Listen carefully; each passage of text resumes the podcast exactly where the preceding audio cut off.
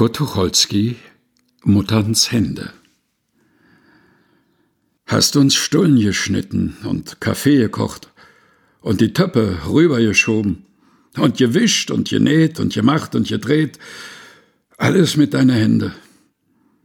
Hast du Milch zugedeckt, uns Bonbons zugesteckt und Zeitungen ausgetragen, hast die Hemden gezählt und Kartoffeln geschält.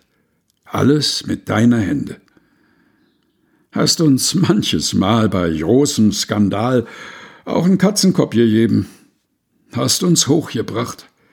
Wir waren Stücke acht, sechse sind noch am Leben. Alles mit deiner Hände. Heiß waren sie und kalt. Nur sind sie alt.